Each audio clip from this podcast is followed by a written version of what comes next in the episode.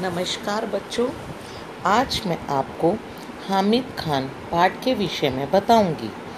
हामिद खान कहानी में लेखक ने बड़ी सहजता से हिंदू, मुसलमान दोनों के हृदय में सहृदयता एवं एकता की भावना को अभिव्यक्त किया है। आज के युग में दोनों धर्मों के मध्य शंका एवं द्वेष का जो वातावरण बन गया है, उसे दूर करने का प्रयास इस कहानी में किया गया है। लेखक इस कहानी में धर्मनिरपेक्ष मानवीय भावना का प्रतिपादन करता है। उसके विचारों की अभिव्यक्ति लेखक के कथनों में हुई है। तक्षशिला निवासी हामिद खां के हृदय को ये बातें स्पर्श करती हैं। वह भी दोनों धर्मों के लोगों के मध्य एकता एवं शांति का पक्ष पाती है।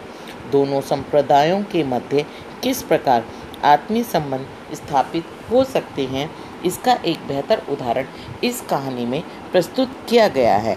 मानवीय संवेदनाओं को जगाने का काम यह कहानी भली भांति करती है। बच्चों, अब मैं आपको इस कहानी का सार बताऊँगी। लेखक दो साल पहले तक्षशिला के खंडर देखने गया था। वहाँ की कड़कड़ाती धूप में भूख प्यास से वह बेहाल हो गया था। करीब पौन मील चलकर वह एक गाँव में पहुँचा। वहाँ गलियों में बहुत ही तंग बाज़ार था। वहाँ लंबे कद के पठान मस्त चाल से चल रहे थे। अचानक उसने देखा कि एक दुकान पर चपातियाँ सीखी जा रही थी। लेखक चपातियों की सौंधी महक को सूंघ कर दुकान की ओर मुड़ गया। वह दुकान के अंदर घुस गया। वहाँ उसने देखा कि एक अधेड़ पठान अंगीठी के पास बैठा चपातियाँ बना रहा था। वह लेखक को घूर कर देखने लगा। लेखक ने धीमी आवाज़ में पूछा, क्या कुछ खाने को मिलेगा? दुकान के आदमी ने बेंच की तरफ़ इशारा करते हुए कहा, चपाती और सालन है। वहाँ चरपाई पर एक गंदी तकिए पर कोनी टिकाए एक बूढ़ा व्यक्ति हुक्का पी रहा था।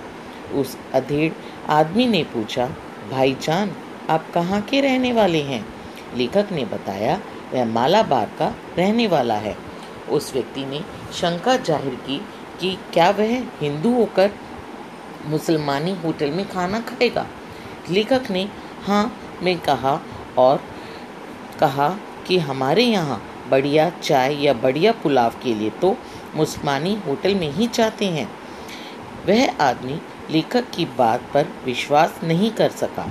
लेखक ने उसे बताया कि हमारे यहाँ हिंदू मुसलमान में कोई फ़र्क नहीं होता।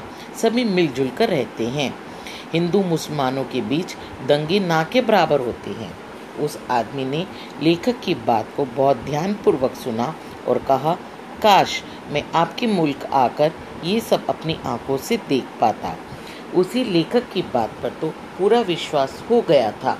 इस पर वह ईमान न कर सका कि वह हिंदू हैं। यहाँ कोई हिंदू के साथ ऐसी बातें नहीं कह सकता। हिंदू हमें आतताइयों की औलाद समझते हैं। लेखक ने उसका नाम पूछा तो उसने अपना नाम हामिद खान बताया।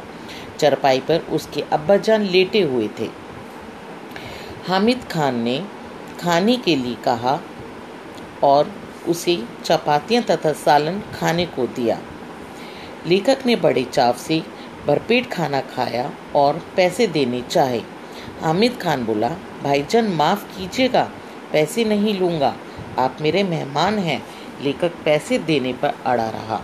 उसने केवल एक रुपये का नोट सकुचाते हुए लिया और फिर उसे लौटा दिया और बोला भाईजान मैंने खाने के पैसे आपसे ले लिए हैं, मगर मैं चाहता हूँ कि यह आपके साथ ही रहें। जब आप अपने देश जाएँ तो किसी मुसलमान होटल में जाकर इस पैसों से पुलाव खाएँ और तक्षशिला के भाई हामिद खान को याद करें। लेखक वहाँ से लौटकर तक्षशिला के खंडरों की ओर चला गया। फिर वह कभी हामिद खान को नहीं देख पाया।